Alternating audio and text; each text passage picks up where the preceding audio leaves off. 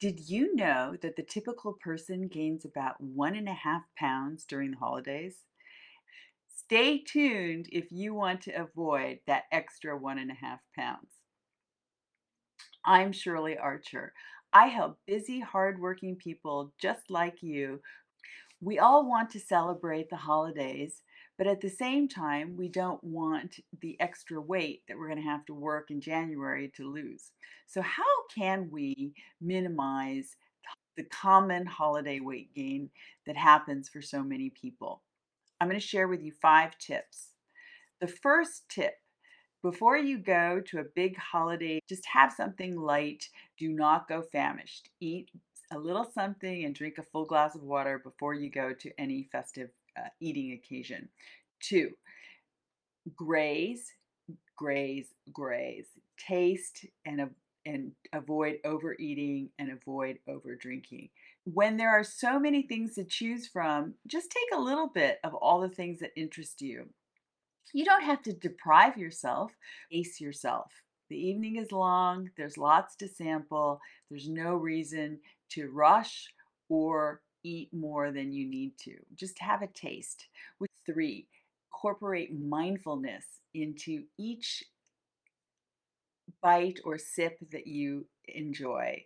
Take at it, enjoy the colors, enjoy the dimensions of the flavor. Really explore the foods, comment on what you experience, share that with the people around Mhm. you. Eat sinfully.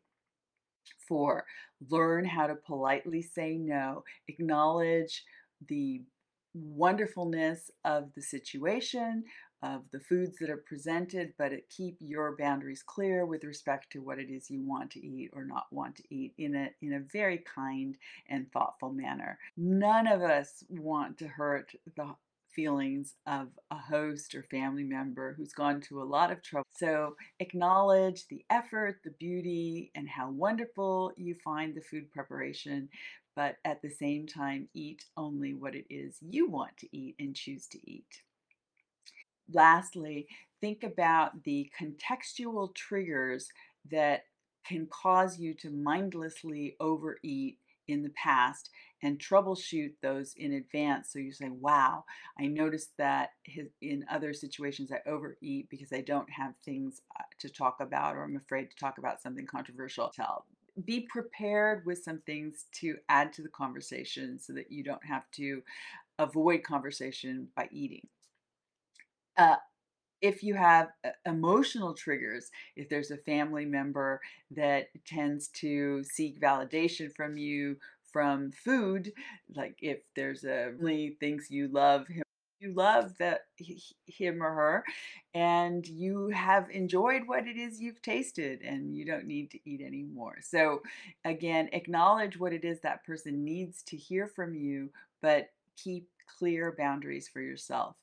And also, if they're just if a party triggers overeating, know that about yourself. So these are my top five tips to avoid that extra holiday one and a half pound thing that you plan to actually do. I'd love to hear from you. Share this with your friends and please subscribe if you'd like to learn some more holiday tips because because this video is one in a series of healthy holiday survival tips.